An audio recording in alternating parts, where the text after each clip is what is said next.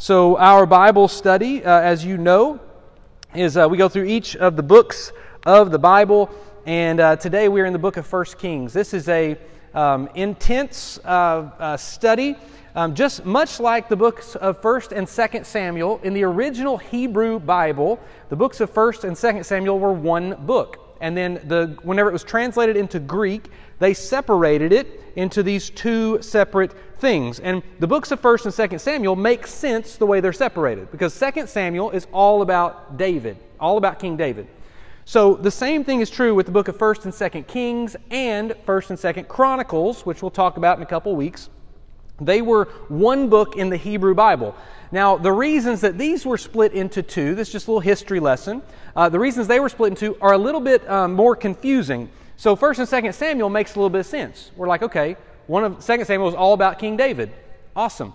Well, 1st and 2nd Kings, they don't, there's not really a good, a good like meeting point where it separates. Uh, and so there's some scholars believe, and I don't know, I'm, I'm kind of uh, up in the air on, on why it was separated this way, but some scholars believe that they are um, they were literally just the first and second kings were cut in half because of the length of the scrolls. because the, the Greek words, um, it took, takes up about 30% more space than Hebrew words. And so when they started listing it out in Greek, literally the length of the scroll was so long that they just said, we need to cut this in half and then separate it into two.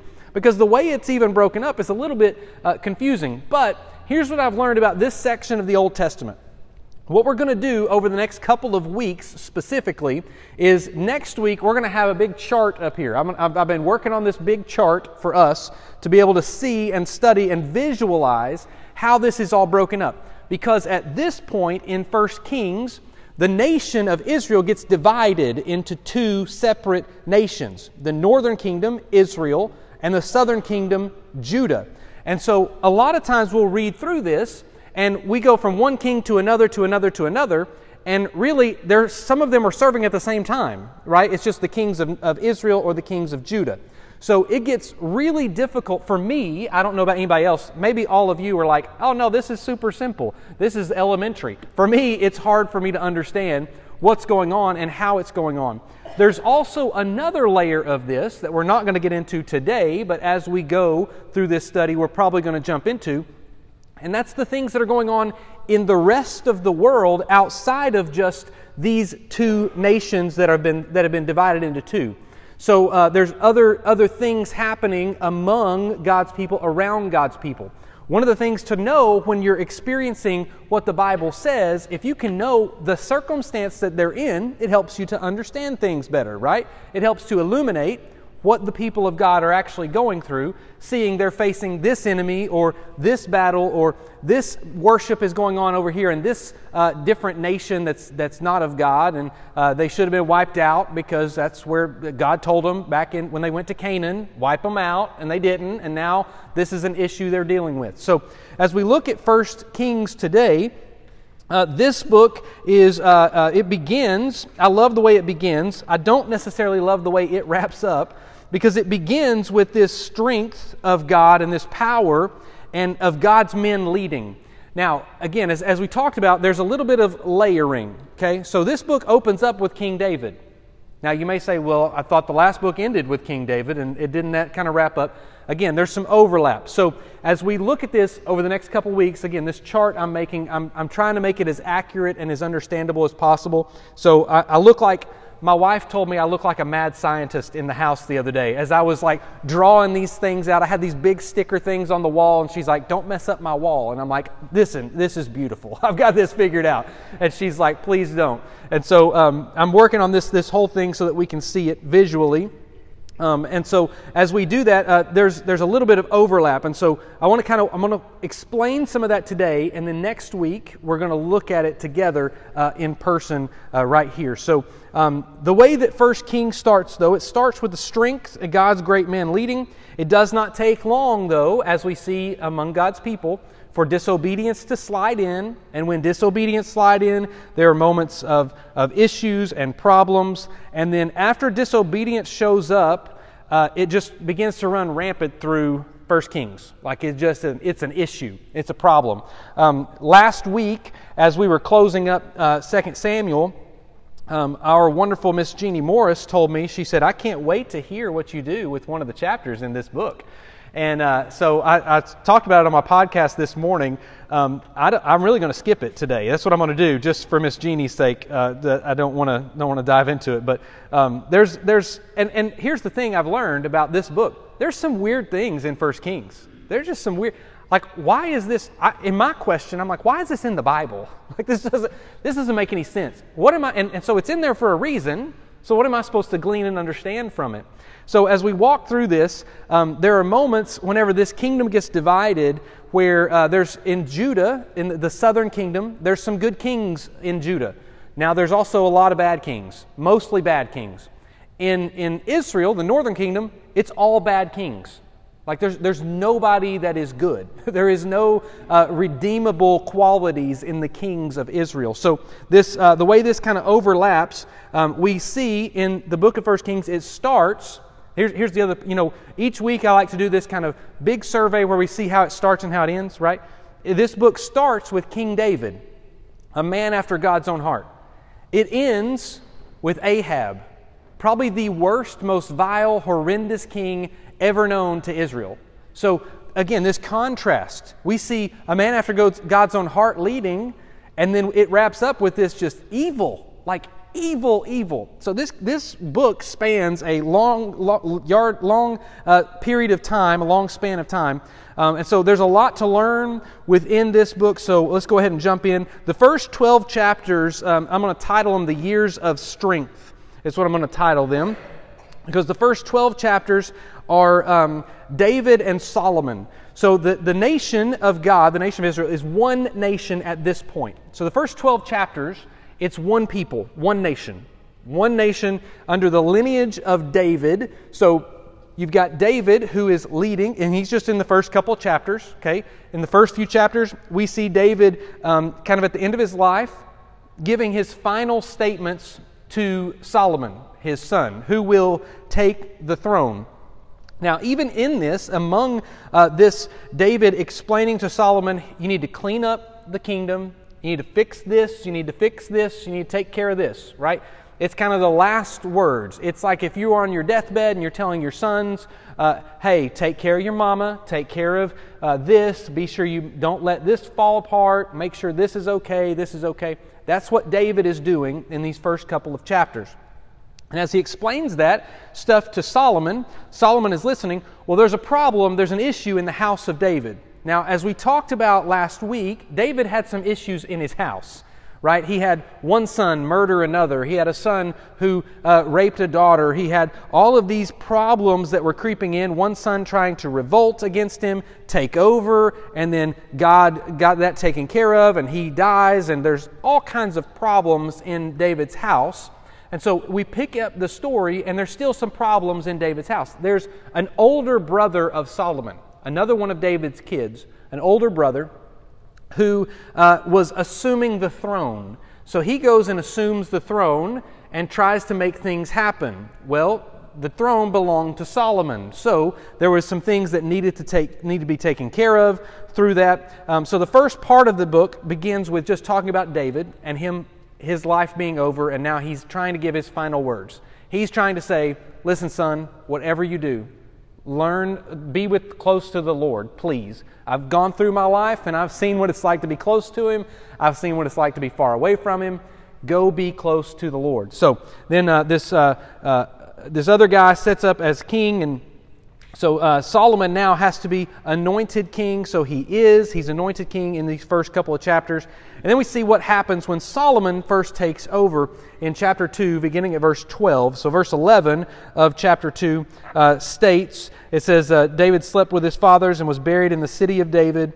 And at that time, David reigned over Israel 40 years. And he reigned seven years in Hebron and 33 years in Jerusalem. That's how it ended. Verse number 11. Then verse 12 says So Solomon sat on the throne of David, his father, and his kingdom was firmly established. Well, how was his kingdom firmly established? When Solomon first took over, if you read the next few chapters, when Solomon first takes over, he kills a bunch of people. like he's just like, okay, dad said this guy was a problem, dead. Okay, this guy's a problem, dead. Like I'm okay, this guy, he's he's an issue, dead. Like Solomon, he's not messing around. What we learn about Solomon is he was a young man, a very young man. And people tend to look down on somebody that's young, right? Even I mean the Bible gives us instruction over and over again. When Paul writes to Timothy, don't let anybody look down on you just because you're young. If God's called you, God called you. It wasn't, listen, my calling from the Lord is, is a calling from the Lord. I, I'm not called by my dad to be the pastor here. I was never called by my dad to serve the Lord in the capacity that I am. Now, my dad encouraged me, but my dad did not call me. My mom did not call me. My brother did not call me. This, the, the, the, listen, as crazy as it sounds, the search team at this church didn't call me to be the pastor here. Okay, the search team approved and, uh, and affirmed that God was doing this, right? The scripture tells me over and over again, and I still, my, I still see myself as a young man. I, I got the other day, I realized for a moment I wasn't because I said something to this guy. He was like, he was in his early 30s. And I said, Well, you know, our generation. He said, Our generation? I was like, Yeah, our generation, man. He's like, I'm 31. I said, Me too. Sort of. Plus nine years. I was like, Okay, never mind. I realize that I'm not as young as I used to be. I still feel like I'm a young man. But as I look through uh, the scripture, there's all, over and over again, it tells us don't let anybody look down on you just because you're young. And Solomon was young when he took over, he was a young man. But we see how God spoke to young Solomon. And so now he takes over. And a lot of times I, I think about Solomon kind of like I think about my own life and my own self. Because David was this great king, great king. Everybody respected him, mighty warrior, great shepherd, like awesome, right? Well, then you've got his son, I don't know if, if anybody in here is a uh, preacher's kid or not, but um, I, have been a preacher's kid my whole life. And I'll tell you one thing it's hard to be a preacher's kid. It's hard because everybody says, oh, that's it. Last week, I went and met some people at a high school. I met the director of schools of, of Lenoir City. She's this wonderful lady. I met her, and immediately she says, Are you Mark's son? And I thought, I'm still in that man's shadow. like I cannot. I, it's like, well, yes, but I am, I am really. Mark was my dad. Like that's how, you know, like he he's, he belonged to me. I didn't belong to him. You know, trying to figure it out. Solomon was this young guy, and it's hard to take that guy seriously. It is. It's hard to take the person, the son, seriously because you've always looked at him like the son. You've not looked at him like the leader. So when Solomon, I love how the scripture says his, his kingdom was firmly established. The reason it was firmly established is he came in and just said, if you're a problem, you're dead. And then everybody's like, oh, this guy's serious. okay, we're going to trust he's in charge. He's not just the kid of the last king, he's the king. He's the one that, that God has called to this place, and he's bold enough to say, God's called me here, so I'm going to do what God tells me to do. Now, when I say he killed people, he actually just had this hitman named Benaiah, and uh, Benaiah is a um, he was he was the Charles, right? So like my Charles Van Valkenburg is my is my Benaiah. So anybody crosses me, I just stick Charles on him, right? He's, he walks over and is just like, all right, we're dealing with this. Pops his knuckles and it's over, right? That's, that's uh, uh, Solomon's hitman was Benaiah, and he, he would basically send. I love how it talks about Benaiah in here. he's like, Benaiah goes in and the, uh, then he kills him and he's gone. And then next, the next time you hear Benaiah's name, it's like, all right, who's next? he's got a list, right? And Benaiah was the one. So Solomon firmly establishes his throne and his uh, regime under this uh, uh, very, very strong arm um, as, he heads, as he goes forward. Uh, the first person Solomon even takes out is a guy named Joab, who was uh, King David's old general. Um, probably should not have been there. Honestly, should have been taken out years before this. Um, just let things leak in, got real passive, allowed the people of God to go down a path they shouldn't have. Um, then he takes out his uh, older brother. Then he takes out uh, the guy Shimei who was who cursed David so much, and um, he he showed a little bit of grace. Solomon showed a little bit of grace through this process, but eventually was like, okay, enough. You you you you keep disobeying. You keep following after these other things. You keep disobeying God. So I'm going to set this up. So now, uh, after this is uh, clearly happening, we see that um, his after the mess is kind of cleaned up whenever he gets there uh, we see he's clearly the king. There's no question about it. Solomon is king. Uh, he's firmly on his throne. And so uh, what we what we've noticed though in the first couple of chapters and especially chapter 2 into chapter 3 is that uh, solomon was god spoke to him god loved him god had a plan for his life. And if you remember solomon Solomon was the son of, of, of David's inappropriate relationship, not, not specifically that moment, but of David's wife that he took in, in the wrong way. God redeemed that, right? God redeemed that situation, that life, that, that moment, that story. And then Bathsheba ended up giving birth to this young man, Solomon. So already, Solomon is born from a woman that it, it was, it was a, a stain on his father's life and legacy. Yet God says, I'm, I'm, the one who cleans up the stains. I'm the one who will take your stain and wash it white as snow, and I'll make something great out of it. So, Solomon, that's who this person is. And as we walk through these next couple of chapters, what we realize is uh, these, the nation of Israel under Saul and then David and then Solomon is 120 years. Each of these guys served 40 years, 40 years, 40 years. And in these span of time, um, we're, we're 120 years of the nation being, being one. And these three great leaders, each of them having their issues. Saul had his most issues. David had a few blemishes in his, in his life and his legacy. Uh, Solomon ends up, uh, he finds favor with the Lord here in chapter 3. And what begins to take place is God comes to Solomon and he says, I'm, I'm, I'm thankful for you. I love you. Solomon is in love with the Lord. It says in chapter 3 um, that he loves the Lord. I mean, Solomon, he loves, I love that phrase itself. Uh, verse number 3 Solomon loved the Lord, walking in the statutes of David his father.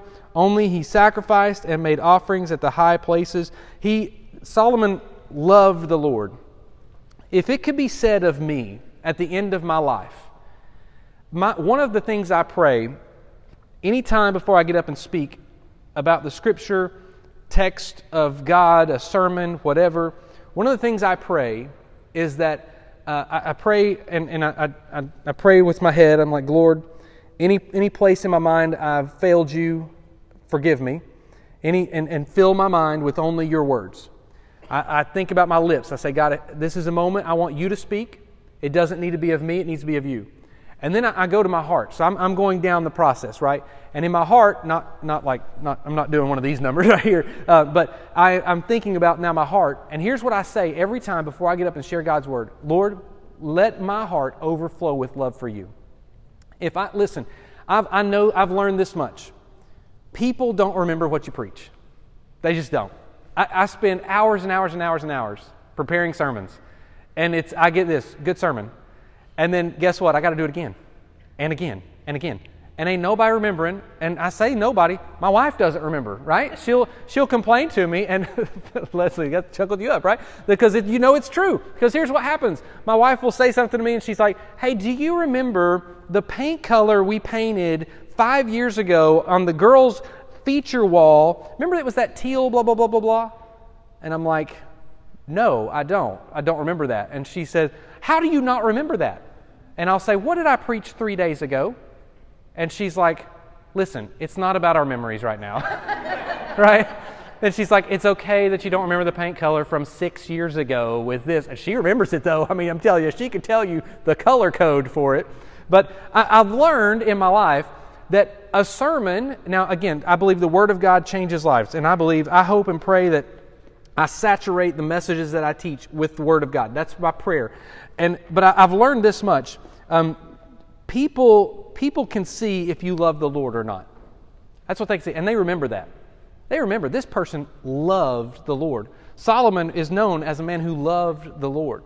I hope at the end of my life, if if you don't remember a single sermon, if you don't remember anything else, you remember that I love the Lord. Like he's he's so good. Like I can't explain how good he is. I can try and I will, and I've got plenty of words to try. But just know, I love the Lord. Like He is so, He's been so good to me. He's been so gracious and kind. I almost feel guilty because of how much He's blessed me. And I'm just like, Lord, how can I return this back to you? Like, you've been so, so good. Solomon was known as a man who loved the Lord. And what we see in chapter 3 is because of that love for the Lord, God then says, What do you want? I'll give you what your heart desires. And so, what does Solomon do? He says, I want wisdom. And it makes God happy. God's like, You could have asked for riches, you could have asked for anything in the world, and you asked to, for wisdom as a great leader. And so, God says, I'm going to give you wisdom. And then we see a story of how Solomon expresses that wisdom. Down at the end of chapter 3, um, these two women came and they, they had these babies, right? And one of the babies had died, and then one of the women said that the baby that was alive was really the right baby, and all these, these scenes. You, you may have heard these tales and these fables. Uh, it came from the Bible, is where it came from, where the, these two women come, there's one baby, one baby had died, the other baby was alive, and the two women knew which baby it was, but they were fighting and arguing. And so they, they both said, That's my baby. The one that's alive is my baby. So Solomon brings them together and he says, Here's what we'll do cut the baby in half. Both of you take half the baby. And you're, you're like, That's not in, it's in there. it's really in there. And so what happens? The woman who, who was truly the mother of that child said, Well, no, don't do that. If, if the baby, just give the baby to her if that's the case. Like, I don't, I don't want the baby to die. And the other lady's like, Divide them up. Well, of course, Solomon at that moment says, The wisdom in me says that this baby truly belongs to the woman who didn't want the baby to die. And so, because of that, wisdom began to grow in Solomon. And we see him now becoming almost a judge, right? So, people are coming to him with questions and concerns. And as we watch over the next few chapters, people are going to him and asking him wisdom. They're coming from all over. Now, Solomon begins with the wisdom of the Lord. And that's great. Wisdom in the hands of God is powerful and effective and awesome. However, when Solomon turned away from the Lord, and we're going we're to skip down now so that we can kind of get through this today, but Solomon began to turn away from the Lord um, in chapter 11. Now, I know that there's, there's a lot that's happening in here, and you should go and check it out. Um, Solomon, through these chapters up till chapter 11, was uh, tasked with building the temple, right? He was, t- he was tasked with building the temple. And so, um, th- but there's something that we see here take place in these two, these two moments. So Solomon starts building the temple of God, and as he's doing that, uh, we get to chapter 11, and he begins to turn away from the Lord. And as he turns away from the Lord, the wisdom goes away from this heavenly wisdom into this earthly wisdom. And what he begins to do is say, I know how to best have great allies. I'll marry these women of these pagan kings. So these pagan kings would have daughters, and Solomon would just say, I'm going to take one of them as my wife. Now, earthly wisdom says, you make them family, and they ain't going to fight with you. Now we know Families fight. I'll, let me tell you, families fight. Okay, it doesn't matter. You marry into a family doesn't mean you're guaranteed peace. Okay, more than likely, it means you're guaranteed, especially if it's a different culture and it's a different belief system. You're marrying into some problems, right? We all see that. We all understand that today. Solomon thought, earthly wisdom says, if I bring them really close, keep your enemies closer than your friends, right? Solomon does this and begins to uh, effectively change the way Solomon lives. And Solomon goes from godly wisdom into earthly wisdom. And worldly wisdom takes a bad turn. If you are wise in the world's eyes, it typically will turn out poorly for you. Because Solomon, uh, who is this great man, who is this wise man, who was doing all this stuff, he was the one who built the temple. I want you to think about this. He built the temple of God, the place that God would be worshiped, the place that God would be adored, the place that people would come. I started thinking about the place. Now, I, I am never the person that says that the building of the church matters. The actual physical brick and mortar is not the church, right? We, the people of God, are the church.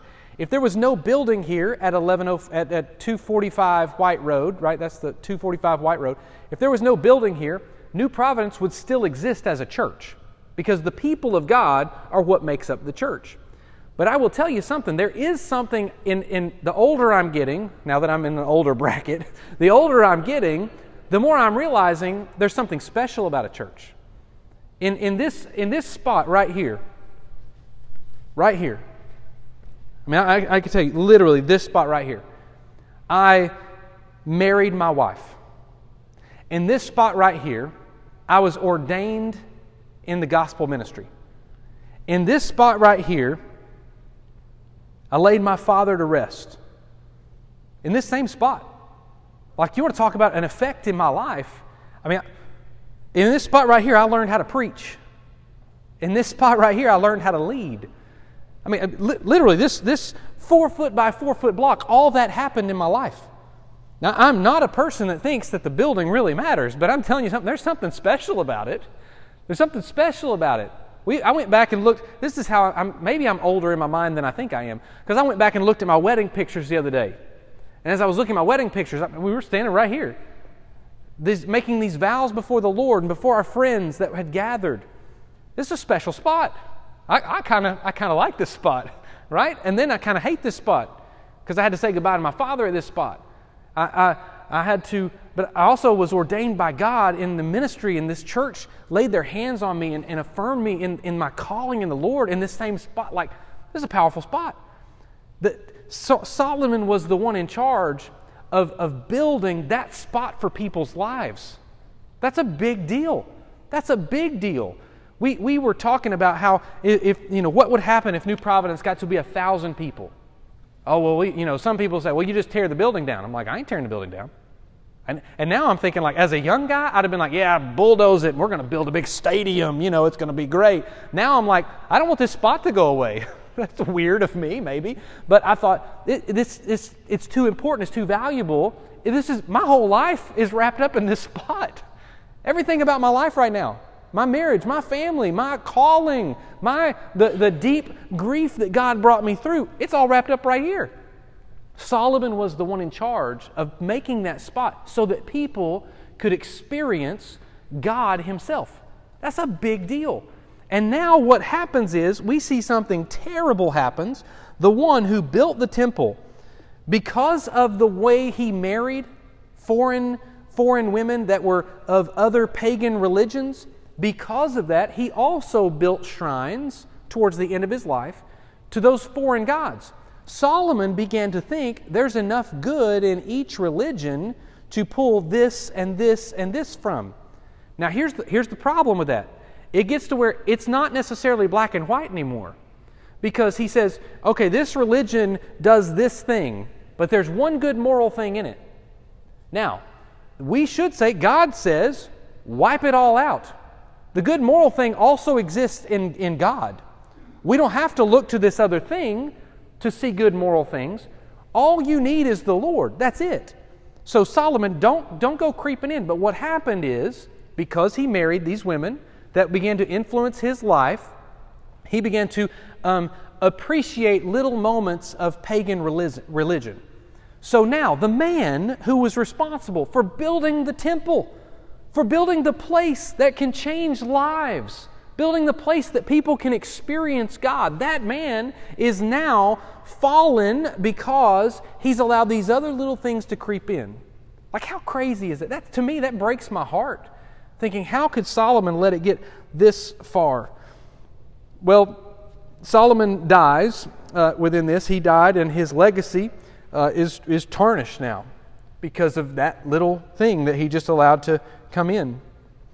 Um, at his death, the nation of Israel would never be the same again. So here's the, the, the big picture problem Solomon dies, and the nation of Israel divides. You know what happens when you allow foreign things to come into your Christian walk? You will be divided. And then when you're divided, you're at war with yourself. There's a problem that's coming, there's issues that come. All because he, he, he had this earthly wisdom and thought, I will, I will make all my enemies my friends. And by doing so, I'm going to bring them into my home. This, I mean, this is Israel repeating history again, right? When they went into the Holy Land, And God said, Wipe away all of the foreign gods. Get them out of your house. Remember Joshua? Get the foreign gods out of your house. And what did they do? They got them, they just moved them. They moved them into a closet. Well, we won't need this again. Put it in the closet. God said, I told you to take it out to the landfill and burn it. And they said, Well, we just don't need it. We'll just put it in the, in the garage for now. Right? We'll, we, we won't use it anymore. We'll just we'll keep it around.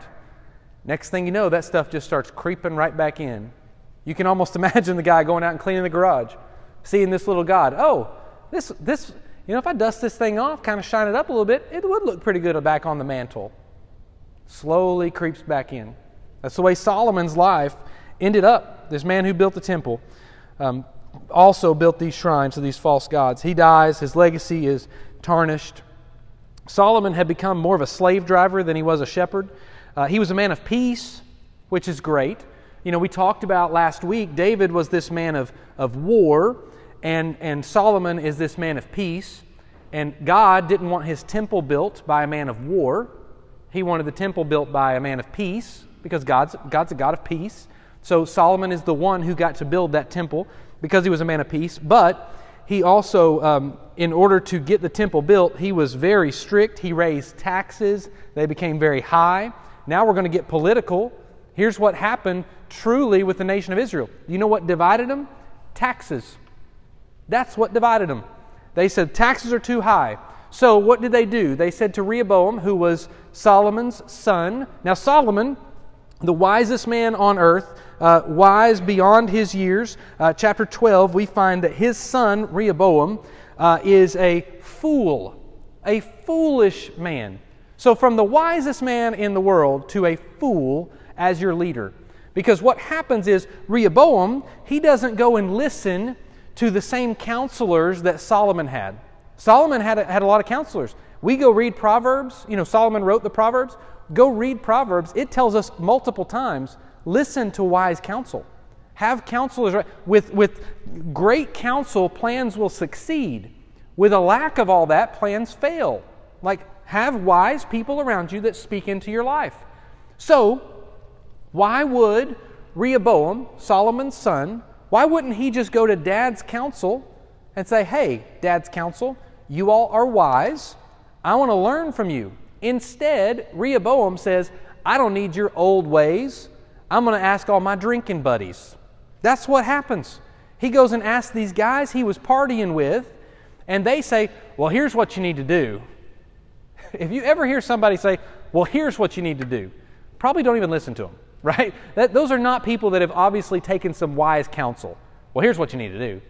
That's a, you can almost hear it as they're out drinking one night, and they'll be like, well, Rehoboam, I'll tell you, here's what you need to do. You need to come in and you need to say, Listen, I'm going to take you out. That's what we need to do. It's like we're not playing a video game here, guys. We're talking about life.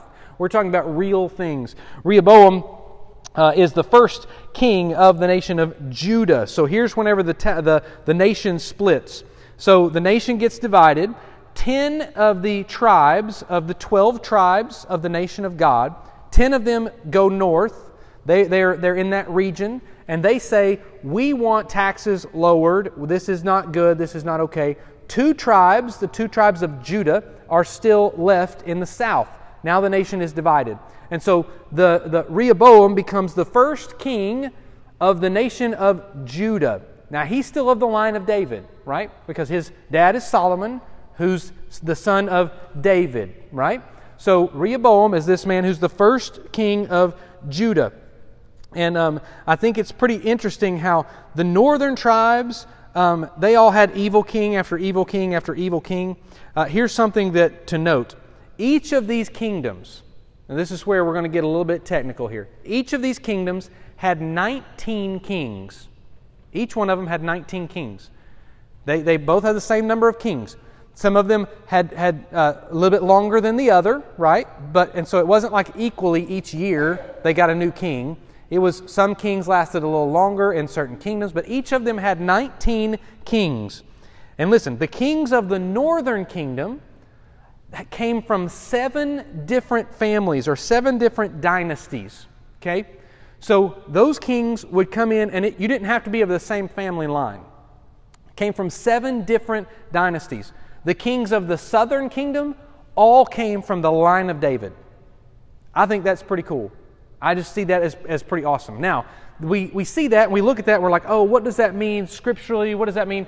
There was a lot of political things with that too. There was only two tribes in that southern kingdom. There were 10 in the northern kingdom.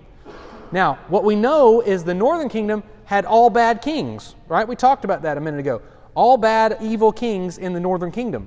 And so we see all kinds of apostasy, all kinds of issues, all kinds of problems in the northern kingdom.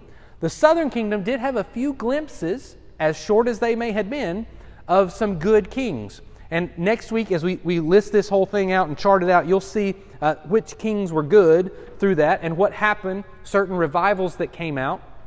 These next couple of books of the Bible, like I said, they all sort of overlap. And so the things going on in Kings we'll also see over in Chronicles. And we'll see how they overlap uh, in the next few weeks as we put it all together. We're kind of putting pieces of a puzzle together. But as we look at this, um, he, uh, Rehoboam, this first king of Judah, this foolish guy, he, he was a poor leader. But ultimately, the, the thing I learned about Rehoboam is it, it wasn't just that he was a poor leader, he was a poor listener. He just listened to the wrong thing. And that's, that's what, you know, Solomon, towards the end of his life, became earthly wise wise um, in the, in the earthly standard. And what happened is that's what Rehoboam learned. If you go and read the Proverbs, now again, as Solomon is king, the Proverbs are being written, right? If you go and read Proverbs, you will see so many times Solomon writing to his son, My dear son, my son, be wise.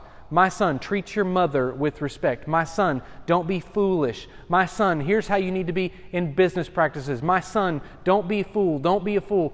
I think that Solomon, as he's writing Proverbs, thought about Rehoboam. I think he thought, my son is being foolish. So my words to him are going to be, don't be a fool. My dad used to write me letters all the time. He would write me cards. I've got stacks and stacks of cards. Most of them were very encouraging, right? Most of them were, son, you're doing a great job, great young man of God, I, you know, you're a great father, whatever. There was a few that I've kept that were not quite as encouraging. They were, don't be an idiot. This is not a wise thing you're doing, right? There was a few of those. And so as I read through those, I'm almost thinking, I hope he didn't write that to anybody else, right? And, and like, I hope he didn't share that with the world. My son is a complete fool this week. Listen to what dumb thing he did. That's what Solomon did with Proverbs. He's like, My son, you are a fool. Stop acting this way. Here's what wisdom says. But Rehoboam never listened, didn't listen to the right counsel.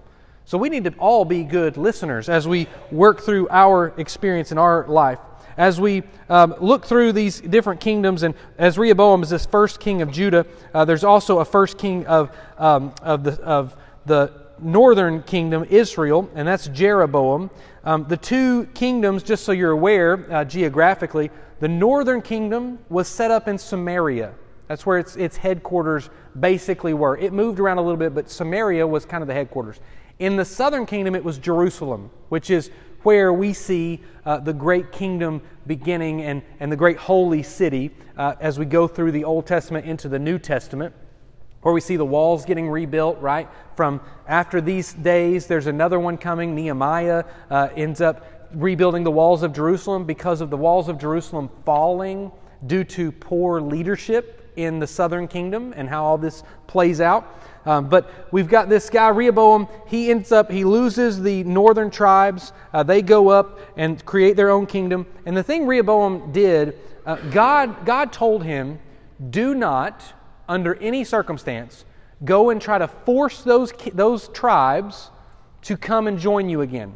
Don't do it. And Rehoboam, now listen, Rehoboam is not a good listener, right? So, how did God keep Rehoboam from doing that? Well, it's simple. Their little rival to the south, named Egypt, was causing some stir and kept Rehoboam distracted enough where he didn't go and try to take over those 10 tribes again. Because Rehoboam, his, all his drinking buddies said, We're just going to by force. We're going to bring them back, Rehoboam, and you're going to be able to lead everybody. That's what we're going to want to do. And so Rehoboam, he, he would always listen to bad counsel. So, how did God keep that from happening? Well, he allowed a distraction by the enemy kind of always being around. Now, Egypt didn't come and take over. Egypt didn't come and like, but they were just stirred up enough to where Rehoboam's attention was, was cast off. Sometimes when the Lord wants us to do something and we're too, we're too stubborn or uh, refuse to listen to Him, God will allow an enemy to keep us distracted so we don't fall into a trap, so that we aren't that disobedient. Like God was even protecting Rehoboam by saying, I, have I've told you to do this, and I'm going to make sure you stay obedient. I'm going to I'm going to distract you over here so that you don't end up over here. That's what he does to Rehoboam. Now, in the, on the other side of that, there's a guy named Jeroboam.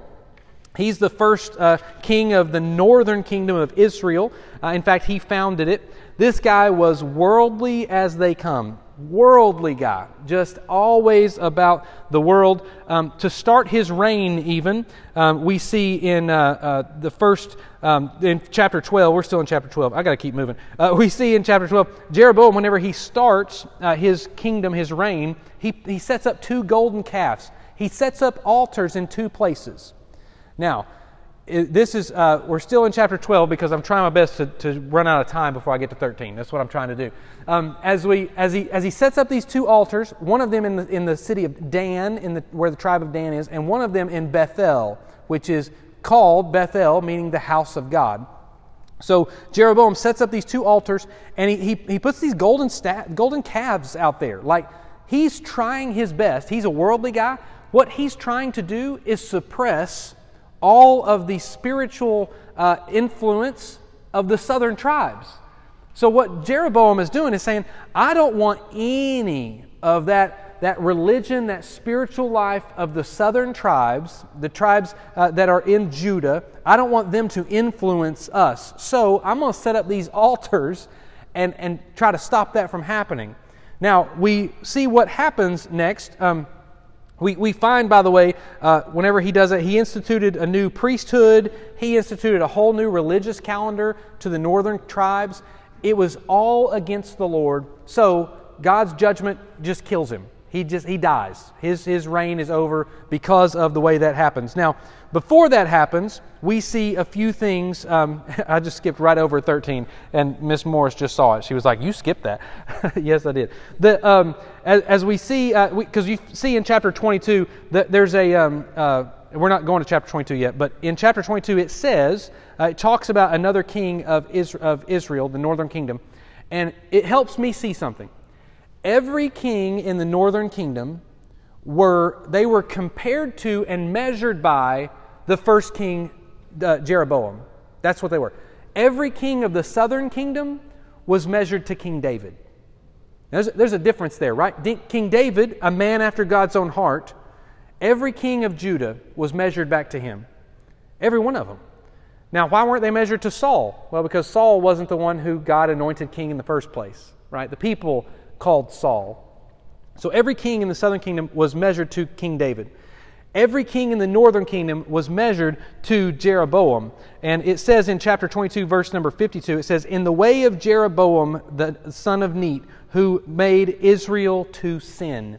He was the cause of the sin of the people of Israel.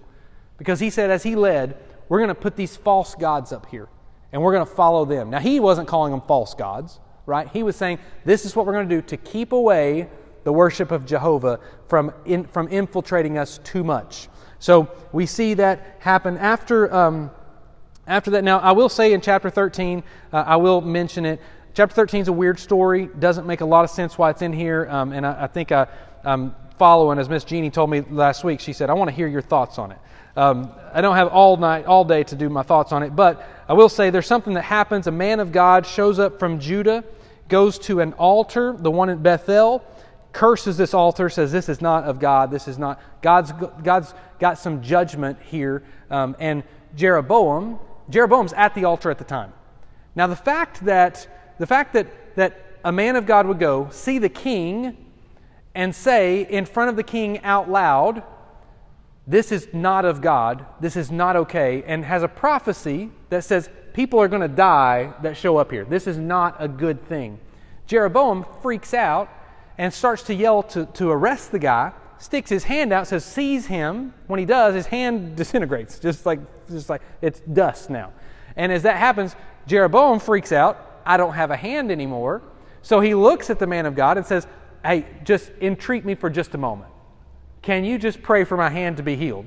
So the man of God's like, Okay, praise. The hand's healed, restored. So now Jeroboam says, I want you to come back with me to my house. I want to I want to reward you for this great deed you've done. Now, Jeroboam hated what the man said. He was like, You just cursed my altar. This is not okay. And so the man said to Jeroboam, He says, I'm not going back to your house because the Lord clearly told me, don't, don't go back anywhere with them and eat and drink with them. Don't do it. Because again, we look back through the history of Israel. When God says, I want you to be holy, He doesn't say, I want you to be as earthly as you can and still find that line of holiness. It's not what He says.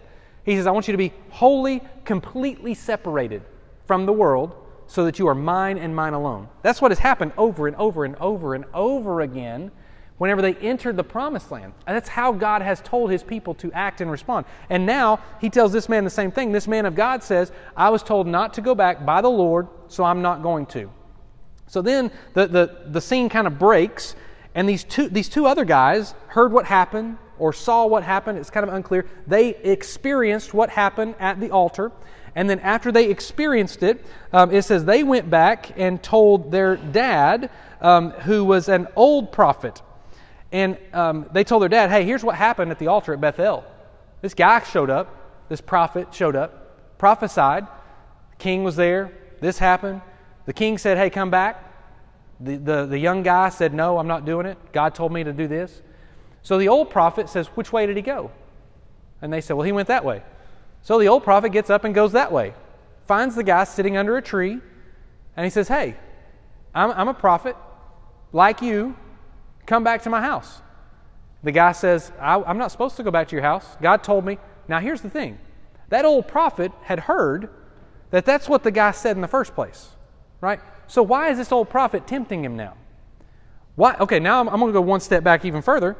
Why did the old prophet not get called by God to go and prophesy over the altar?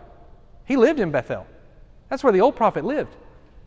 So there's already some issues with the old prophet, right? There's already some problems with this guy who wasn't walking and keeping in step with the Lord because he, was, he lives in the same city.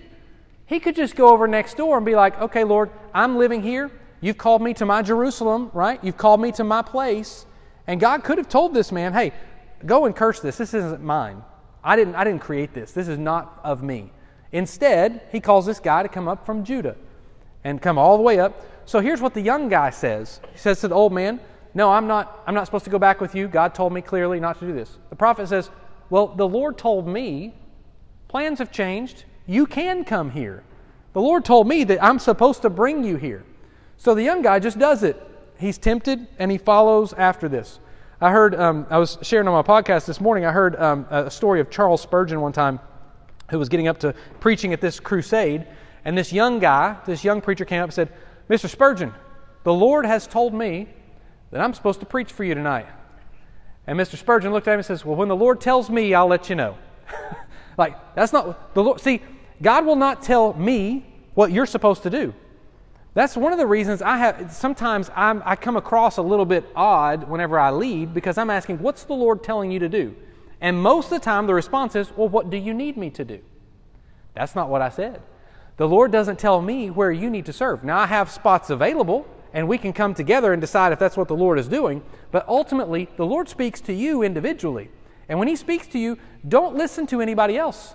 If God says to you, I want you to pastor New Providence, that's what he said to me. And I, I listen, I ran from it. I was like, no, I ain't doing it. Not doing it, Lord. I've told you this. A year ago, he told me, he, he sparked an interest in my heart a year ago in May that I was supposed to pastor, to be a senior pastor.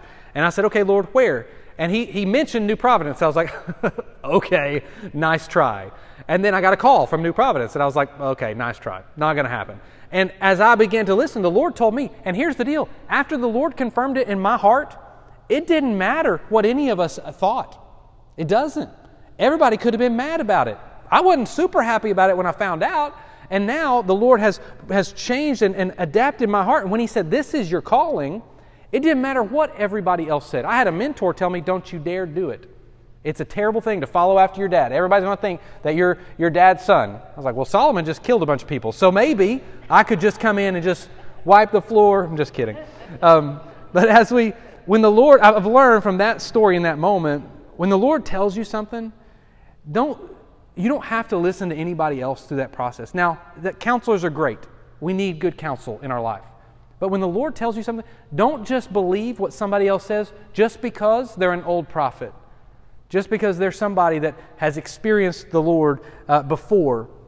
Because I'll, I'll tell you this much: I knew a lot. I know a lot of people that experienced the Lord at one point in their life and have since not experienced Him very fresh anymore and it's a sad thing. Now, the story ends in a crazy way. I don't want to jump into it. I got to move on. Anyway, so then we see uh, King Ahab, King Ahab of Israel. At the same time, Ahab is leading in Israel. Um, a King Jehoshaphat is leading in Judah. Now, Ahab, uh, just to give you a, a quick overview of his life, Ahab is evil. I mean, evil. This guy is the worst of the worst. He's leading in Israel. Now, the reason he's leading in Israel is because Israel, the northern kingdom, they have fallen so far away from the glory of God that they're bringing in this king that is evil, evil, evil. He does a lot of bad things. The worst thing that he has in his going for him is he marries this woman named Jezebel. Now, if you know much about Jezebel, you will know that there's not many children named after her today. You know what I'm saying? Uh, nobody's like, I'm going to look for a good name for my daughter. Nobody's like, ooh, Jezebel. That's a good biblical name you know, there may be a few maybe out there, but um, they didn't read much about her life. Woman is not okay. She's all caught up in the, in the, the worship of Baal. Um, now, as, as you know, if you hear these stories and these names, you also know there's a guy that shows up named Elijah. Elijah shows up. Uh, God calls, see, here's what happens dark nights, a lot of frustration, a lot of disobedience. God will still prove He's God. Just because Ahab is evil doesn't mean God's not powerful and awesome. Just because Ahab makes bad decisions, kills the wrong people, does the wrong things, marries the wrong person, has all these issues, just because that's going on doesn't mean God's still not all powerful and all knowing. Because in those dark, dark moments, he raises up a prophet. And that prophet's name is Elijah. And Elijah goes and, and attacks all the things that, that Jezebel stood for. That woman was, was devoted to that cult of Baal, um, and Elijah showed up to, it, to uh, take out this moment. Now, at the same time that's going on, Jehoshaphat is in the southern kingdom. Jehoshaphat is a good guy. The problem is, Jehoshaphat was always a little bit interested in Ahab and Jezebel. He was like, I, I want to I want to figure them out. I'm, I'm intrigued by them. They're powerful. They're, they were like power couple. I mean, if, we, if they had television and the internet back then, this they, they were the, the, the trending topics, Ahab and Jezebel. They had a lot happening. Jehoshaphat was always interested in them, always interested in what they had going on, uh, what was happening in their life. Now, Jehoshaphat loved the Lord, he loved God, but he was fascinated by Ahab and Jezebel. He was, um, he kept on. Uh, he kept on drawing closer to those two in the northern kingdom. And you say, well, how did he draw closer? Well, his son, he had his son marry Ahab and Jezebel's daughter. Like, that's how close. Again, we now you look back at Solomon, he says, Here's how I'm going to make great relationships. I'm going to marry all these foreign women. And then you had, that didn't work out, right? You marry into a family doesn't mean it's guaranteed to be awesome. They don't, not everybody's going to accept you. Uh, same thing in Jehoshaphat. He takes his son and he sends him off to marry uh, Jezebel's daughter, Ahab and Jezebel's daughter, and thinking, oh, this is, this is great. We're going to be super couples, right? We're going to be super kingdoms. Here's what we're going to be. Well, there's some issues that come in with that. And we don't have to read very far to know that's not a good thing for the southern kingdom. Because what begins to happen is there's this leaky thing that happens. Whenever we allow sin to leak in, Here's what I've learned about water. A couple of weeks ago, in our, in our other building, we, you know, we've torn up half the building, right? We've, we've torn up the floors, we've torn out walls, we're remodeling, making a great kid space. It's going to be incredible. A couple of weeks ago, I get a call. I'm on my way into the office. Uh, Miss Deb had called me. She said, Hey, uh, so we've got some water in the building. I was like, Okay. Like, how many bottles? And she's like, No, no. There's water in the floors. I was like, Oh, what's leaking? She said, I don't know. It's coming from the, it's coming from the heavens. I was like, Okay, what's happening? We'll go down there and we, we get in and we realize, you know what water does? A little leak will cause havoc in, in a building. Havoc. Especially if you don't realize it. We never realized it until we tore everything up. When we tear everything up, it's like, oh, look at all these problems. We get people out here, they fixed it, it's going to be great now, and it's awesome. But what I learned was a small little leak will, will wreak havoc in your home. If I, if I can say that again, a small little leak will wreak havoc in your home. I'll tell you what else a small leak will wreak havoc in, havoc in your nation. You let the wrong person in the wrong place at the wrong time and they do the wrong things, that little leak will wreak havoc among your people. That's what happened within this story when Jehoshaphat's son marries Jezebel's daughter. Um, and, and again, this is part of the issue of like Jehoshaphat was interested enough to get as close to the world and still have holiness in his life, right? I, I feel like the church today, we get as close to the earthly world as we can and still come together on Sunday and try to make it work.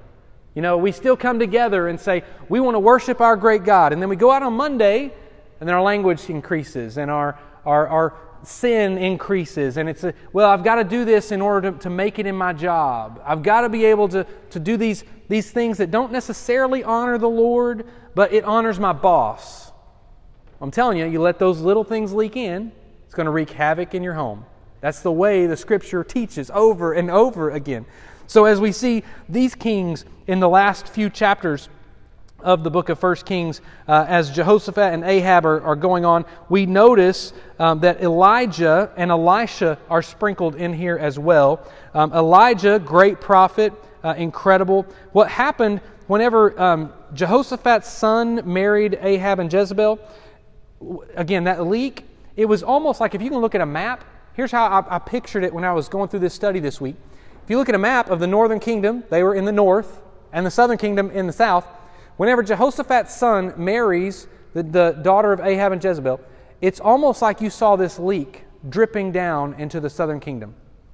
And what began to take place was those that apostasy, that, that false worship, that, that rejection of who God is, began to drip down into the southern kingdom. So, what does God do? He says, No, no, no.